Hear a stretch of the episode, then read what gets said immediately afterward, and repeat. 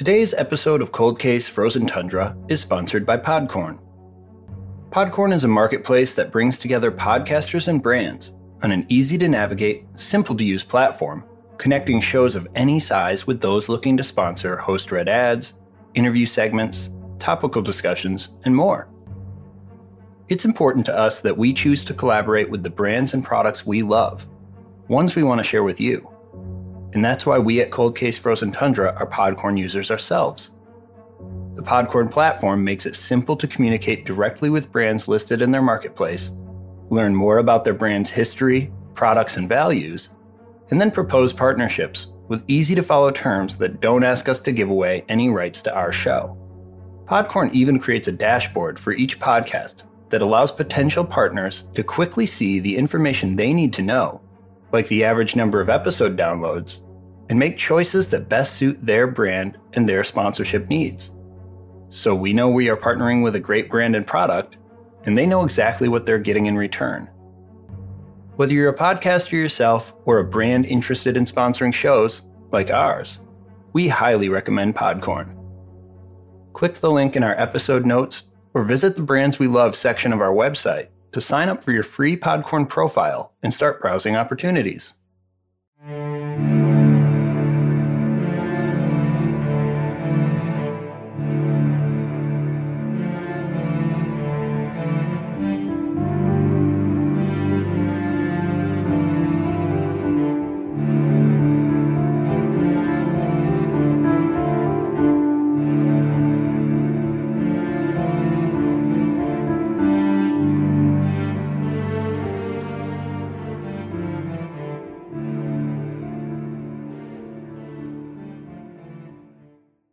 And welcome to Cold Case Frozen Tundra. I'm Matt Hiskis, your co host, along with Dr. Jordan Karsten, into our investigation to find the missing remains of Starkey Swenson. Today's show will have a different format than earlier episodes.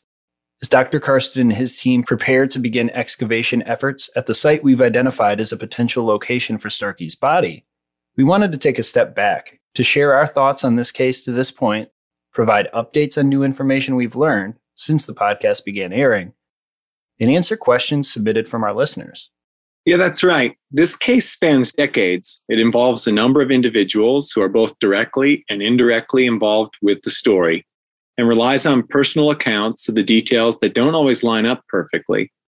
Before we begin our excavation of the site where we hope to find Starkey's remains, and with it some answers in this case, we will release an episode next week sharing details on the science and technology of a search for skeletal remains, interviewing some of the experts who will join us at the site to aid in the investigation. But before that, we wanted to take a moment to reset. This case is complicated.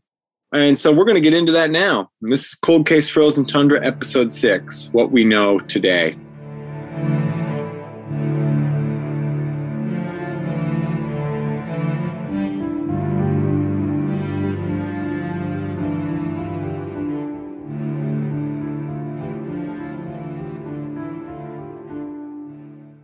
I think a great place to start off today's episode is by sharing some of the new information we've learned since we started our investigation into the disappearance of Starkey Swenson. As the podcast is launched, we've been fortunate to hear from many community members and listeners who have shared details, tips, and theories they know or have heard about this case. One theory we've heard from several individuals is that John Andrews buried Starkey Swenson on the grounds of the airport in Appleton, Wisconsin Many have specifically cited he's under the new runways constructed during that time period. Yeah, this theory has apparently been around for quite some time. Uh, we've actually mentioned it in previous episodes. It's possible, just like anything else, especially given the ties John Andrews had to the airport and the airline industry as an airplane inspector.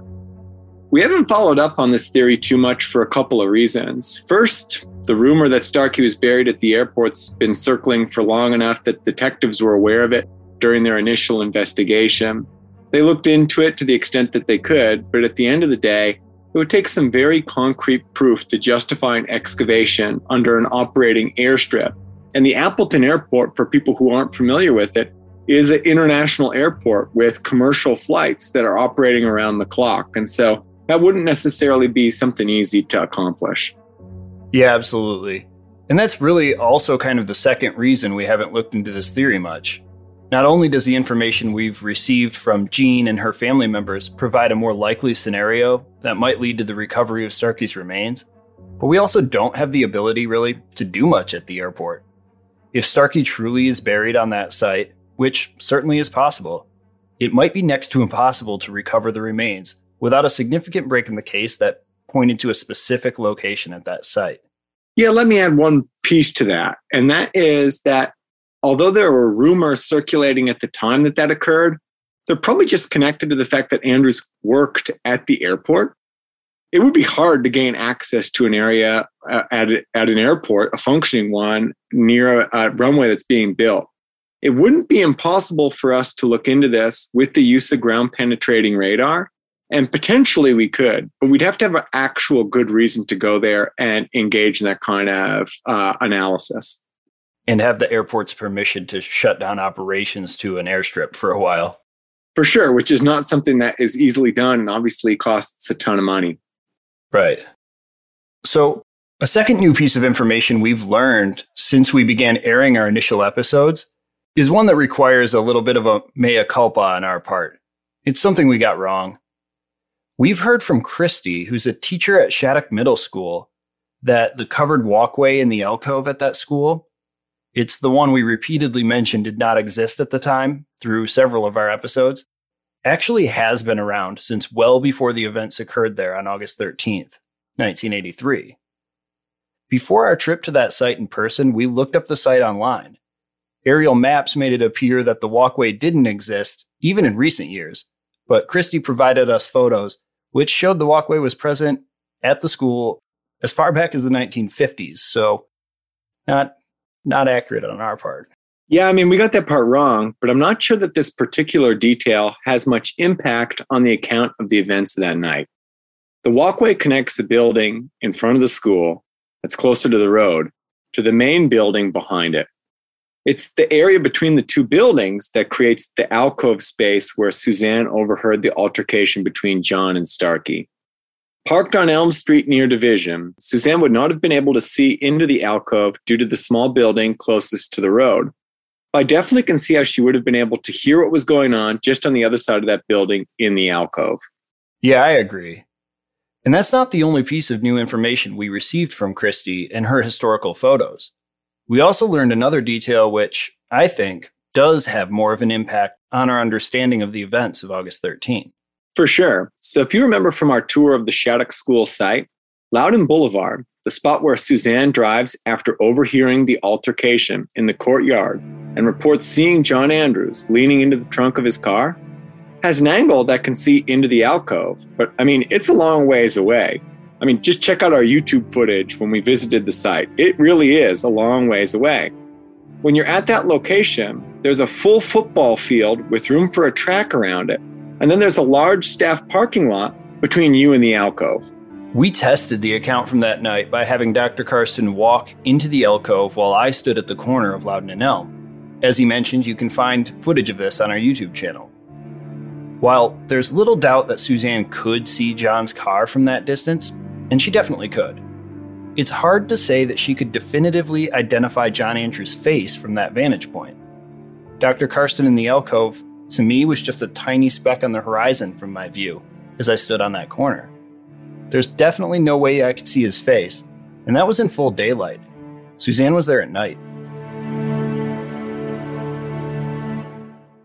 The new information Christie provided makes it even more difficult to reconcile this as she provided photos that show how the school looked before more recent renovations that have been made since the murder and trial.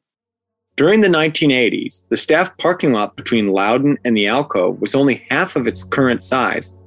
Instead, there were several fenced in tennis courts, which appear in photos to have either banners mounted on the fence or some sort of ivy growing in spots.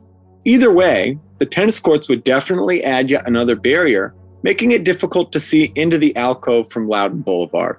It's still not impossible, and that's for sure, but it would have been difficult. We'll post the historic photos to our Facebook and Instagram accounts for those who are interested. Yeah, I agree with you.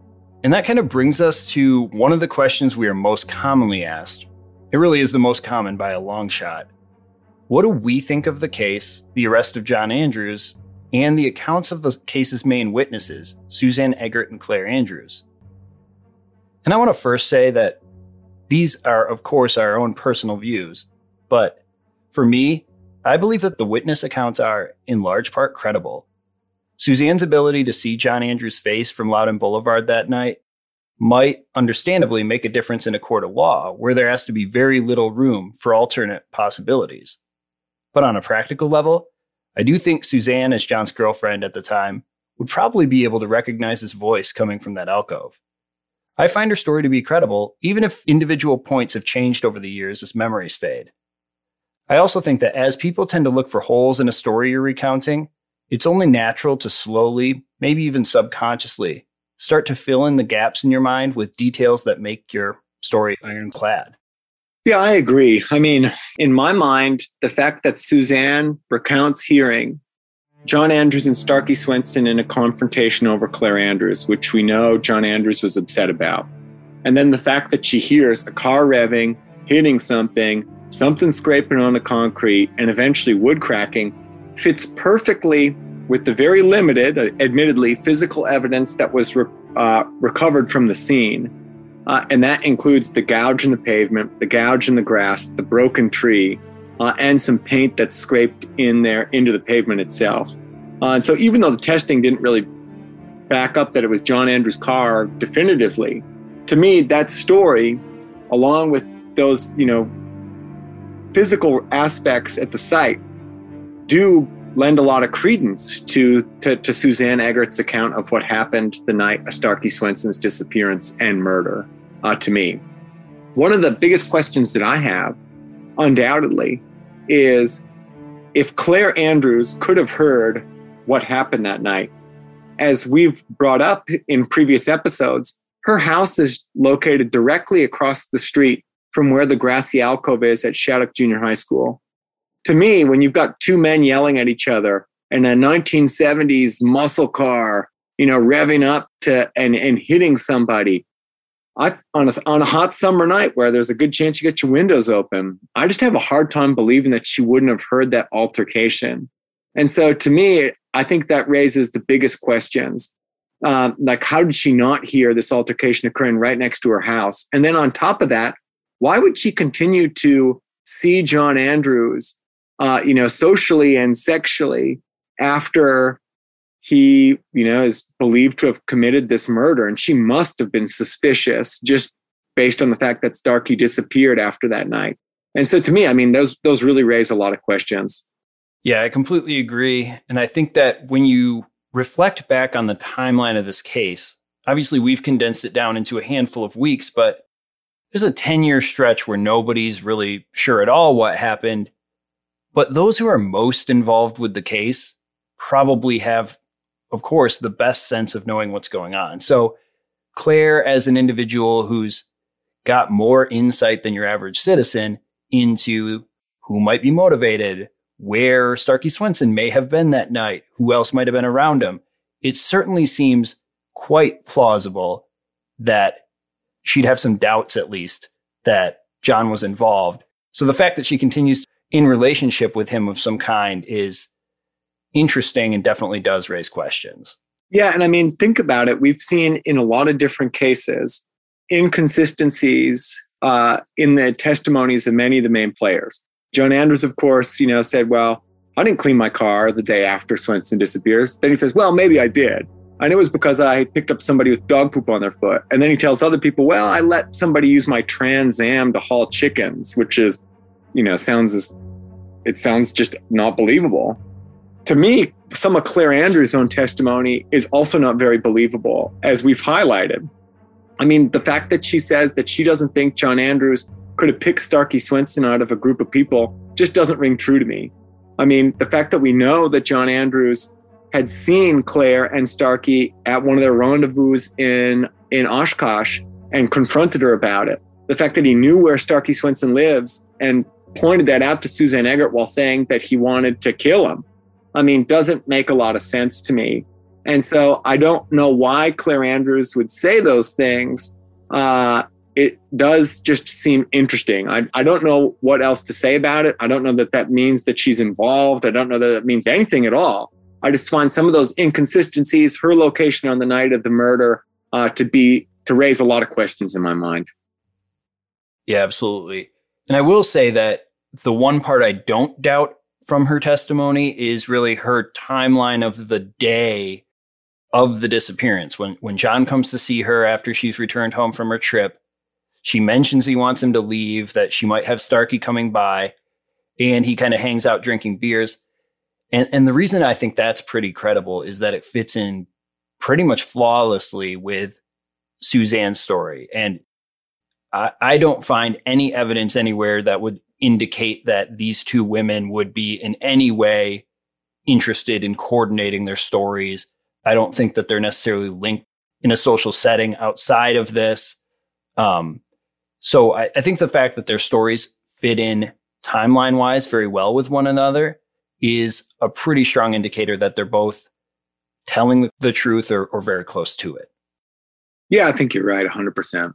So, Dr. Karsten, I'm going to put you on the spot here and ask you the question we get asked all the time. Of course, there's always room for error, but if you had to bet, did they get the right guy arresting and charging John Andrews? What do you think? Yeah, I mean, I think so. I, I think that the evidence seems to point in that direction. Um, I don't have any reason to believe that they didn't.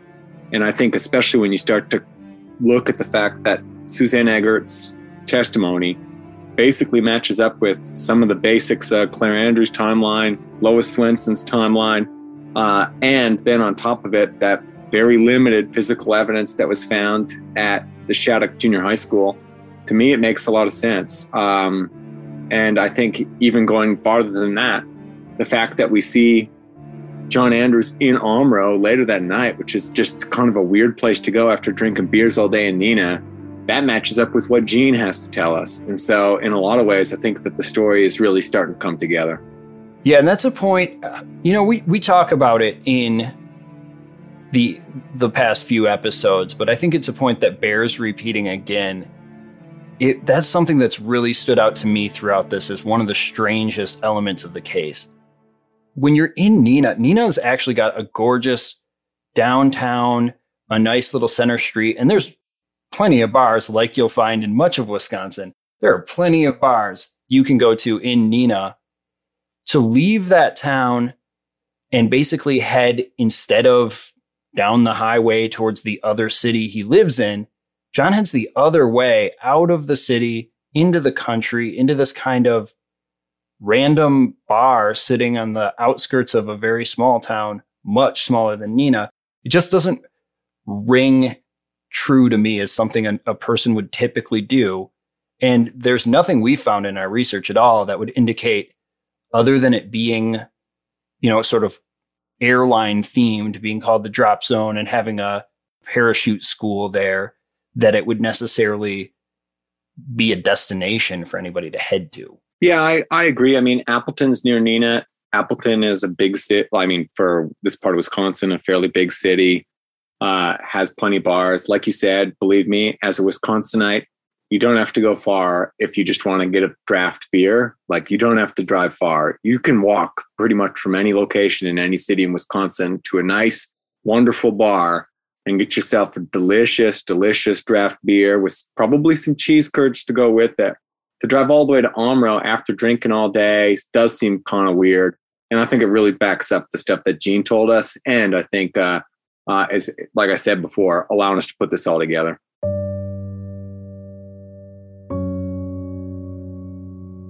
What if you could have local, fresh groceries delivered right to your door without ever having to leave your home? With Instacart, you can do just that, giving you even more time for the things you love, like listening to Cold Case Frozen Tundra. Unlike the other guys who nickel and dime you each time you use their app, Instacart offers unlimited grocery delivery for one low monthly fee. Forget that key ingredient for your secret recipe? No worries, you have unlimited deliveries. Instacart can have a personal shopper bring it right to your door in as little as one hour. Yeah, that's right. Instacart lets you shop multiple stores in a single order, highlights deals to help you save money, and their shoppers hand select the products you love based on your preferences. If you like, you can even receive smart suggestions for new items that pair well with your groceries that you usually buy. Instacart's personal shoppers pick the freshest produce and keeps your eggs safe too. Click the link in this episode's show notes or visit the Brands We Love section of our website to use our unique referral code and let Instacart know we sent you. Not only does it help support our show, but you as a new Instacart user, will receive free delivery on your first order over $35. Instacart. Save yourself that trip to the market and spend more time doing the things that you love. You want to jump into some of the other questions received from people uh, in the lead up to this episode? Yeah, let's let's take a look at them. All right. This first one comes in from Nate, uh, and we'll do our best to leave out people's last names here in case that wasn't something you wanted us to share. So Nate submitted the question Has any new testing been done on the paint or the gouge from the school? And what could it have been if it was not bike paint? And then he adds, I assume technology for that is a lot better now. I mean, I'm a biological anthropologist. And so, in terms of testing bike paint and the like, not necessarily my area expertise. My guess is you're right. The technology has improved. But as far as I know, there hasn't been any new testing in terms of that paint that was present in the gouge in the concrete at the school. If it's not bike paint, I don't know. I mean, the analysis didn't say that it wasn't bike paint. It just wasn't a match for paint typically used on a bike. And so it's more inconclusive than like ruling a bike out. Uh, to me, there's there is an interesting possibility here and Matt and I looked this up in terms of what the underside of these Pontiac Firebird Transams look like. And they are often, the undercarriage is often painted red. And I don't know that that is what you've got in terms of this gouge, but it could be. I mean, why would you exclude potentially the fact that the car itself could have had paint rub off that was left in these gouges. I think that that is possible. And John Andrews himself talked about the fact that his car was damaged, according to him, while he was helping a couple of uh, women change a tire on a car. And so I don't know. I mean, that's just me speculating 100%. Uh, but I think that that is possible in terms of answering your question what could it be if it wasn't bike paint? But as far as I know, no new testing has been done on that in terms of the paint that was in the gouge at the school. Although I think that it would potentially be interesting. Yeah. And one other thing to add to this, real quickly, is you know, in the 80s, it's not like it is now, where, of course, you could just email a manufacturer and find out the paint codes they're using. Uh, um, Starkey's bike was a Raleigh, which I believe is made in the UK. And you know, I, I, don't know that in 1983 a local police department had the access to figure out a phone number for the manufacturer of a bike in another country and then know what type of paint specifically was used. So, on top of all the other issues, there's also probably less ability to communicate about what's being used in the parts of these these bikes back then than than you'd probably find today. Yeah, I mean, I think that it's, I mean, it's tricky no matter what, uh, especially if you go back to 1983. Uh, I think that, you know, trying to do that analysis and use that as the way to really, you know, put a stamp on the fact that John Andrews was there, that a bike had been dragged across the, the pavement is really something that's hard to do. Okay, so we've got another question, and this was one that was submitted to us on social media. At ELH9871 says, how important is it that Suzanne might have been too far away to see John's face in the darkness, like we show in the YouTube video? Wouldn't she still know that it was him?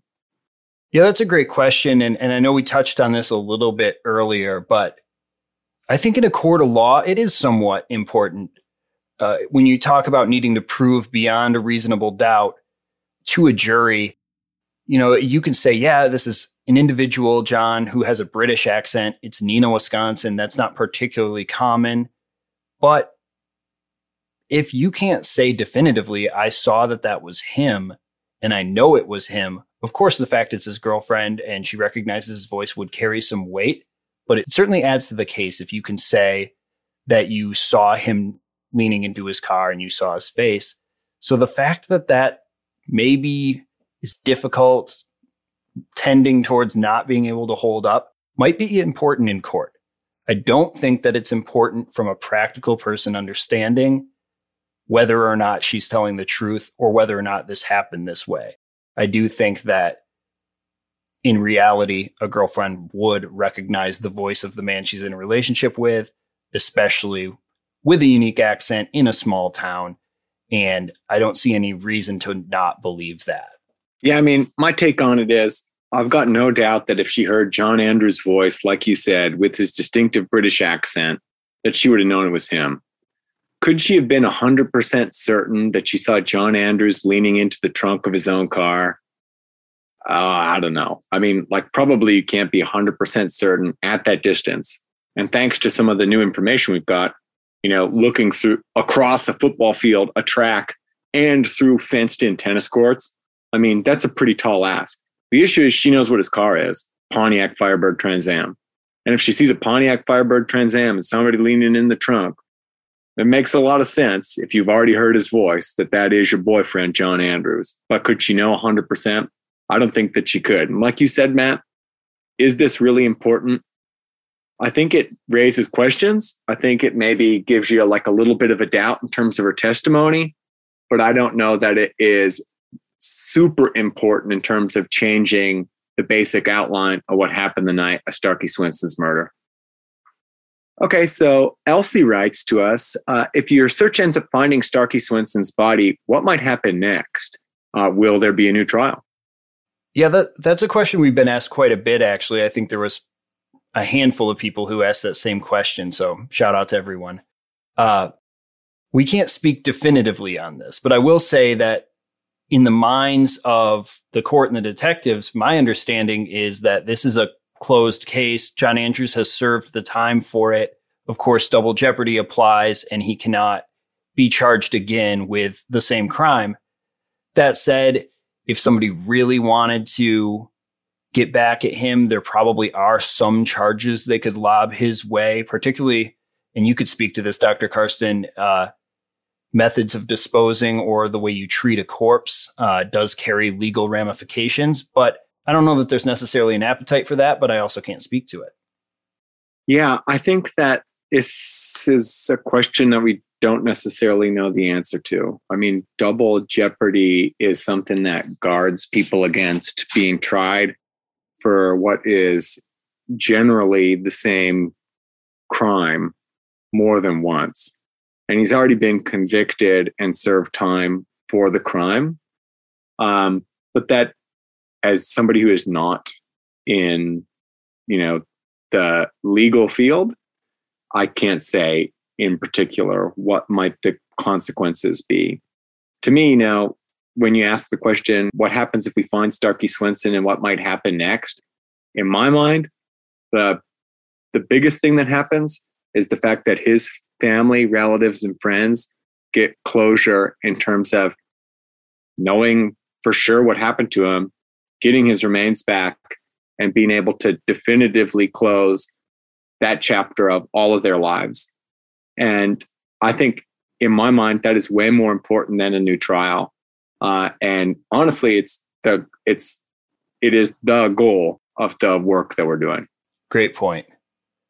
So we got another question from at Schaefery 1987, who asks, I know you mentioned the property in Omro was not searched in the past and that landowners had not wanted to allow investigation at that site.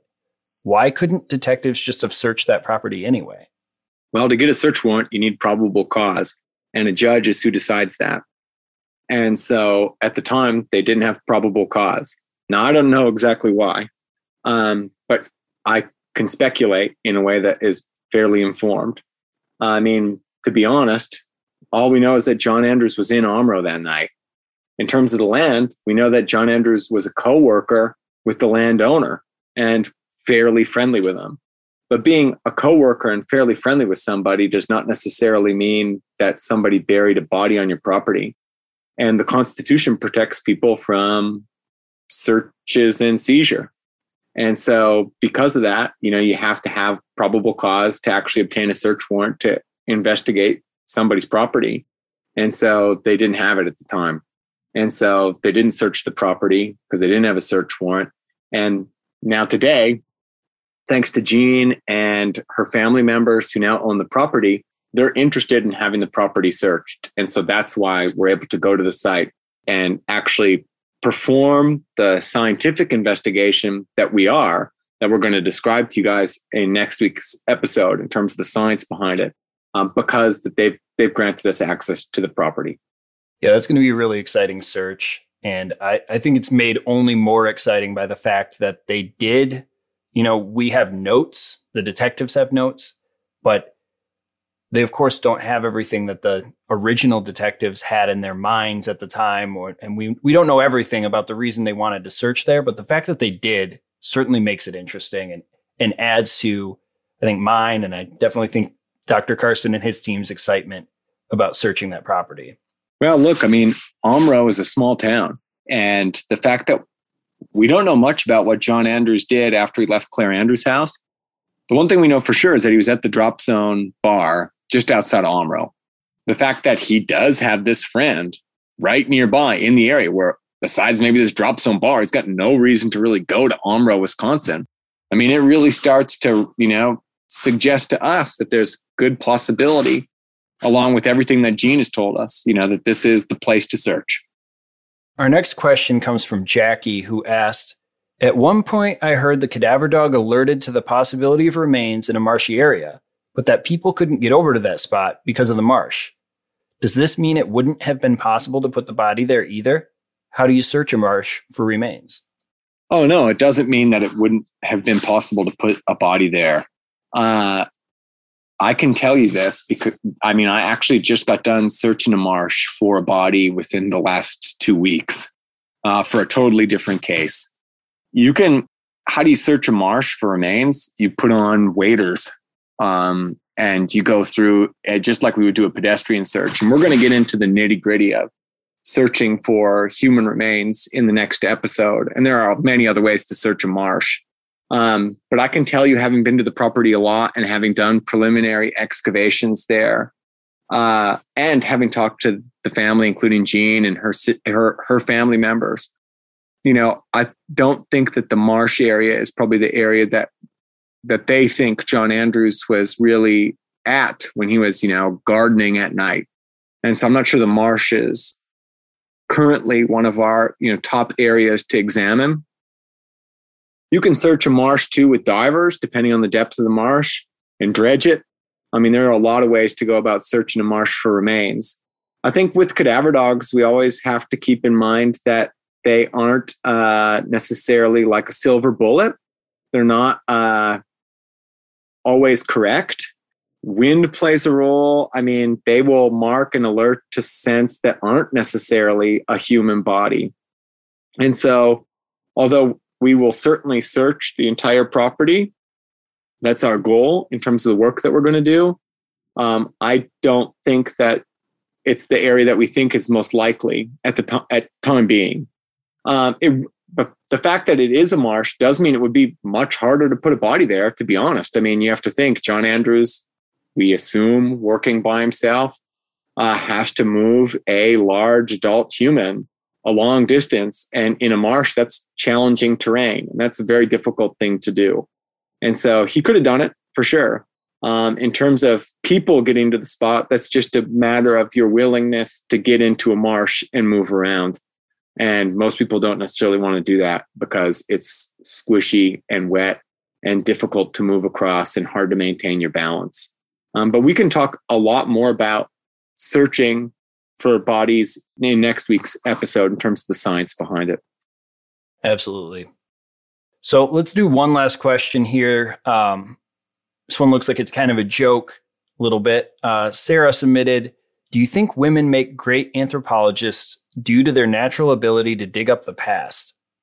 I mean, at the risk of getting in trouble, I would say maybe so. But uh, the I'll tell you this: in anthropology today, especially within archaeology and biological anthropology, uh, it's a field that today has very many females in it. In fact, females are probably the majority of both of those subdisciplines within anthropology. And I personally have the, you know, the the good luck of working with many female colleagues who are archaeologists and biological anthropologists, osteologists, cultural anthropologists for that matter, um, who are great. And uh, I'm lucky to get to work with them, to be honest. Um, the majority of my colleagues who I've who I have collaborated with on research, collaborated with on forensic cases, collaborated with uh, uh, in excavations have been females. And on top of that, the majority of my students are females. And uh, anthropology is a diverse discipline, and that is a source of its strength. And it's uh, honestly, the, my female colleagues uh, oftentimes teach me everything that I've learned in the discipline. And so, yeah, I think so, right? I mean, women make great anthropologists, and we can probably just put a period there, right? Do I think women make great anthropologists? Yes, they definitely do. There's no doubt about it. It's a wise man right there. Nice stop. All right. Well, I think that's about our show for this week. Um, we hope you enjoyed the slightly different format and the conversation. Uh, we want to thank all those you who submitted questions. And if we missed yours this time around, our apologies. We we didn't want to go too long for you. Uh, do feel free though to message us directly, and we'll try to get back to you with an answer, uh, even if we couldn't do it on air. So, in the next episode, as I've mentioned before, we're going to take a look at the science and technology behind an archaeological search, excavation, and then eventually the identification of human skeletal remains. We're also going to talk about the different ways that we can hopefully determine whether a body's ever been buried in a given location. And so this will be a critical episode for setting up the scientific background in our search uh, to find the missing remains of Starkey Swenson. We hope that you'll join us next week.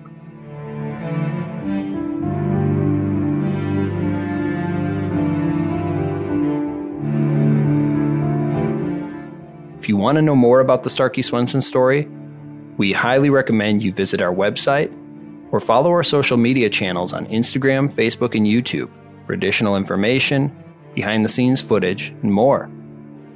We will continue to post insider content and updates as this real time investigation progresses. You can find our social media pages using the links on our website or by searching for us on our social media platforms. We'd like to take a moment to thank those who helped us compile information on this case, including the Winnebago County Sheriff's Department, newspapers.com, and individual citizens who've shared their knowledge. Our theme music was created by Mario Cole 06 and is available for download from Pixabay.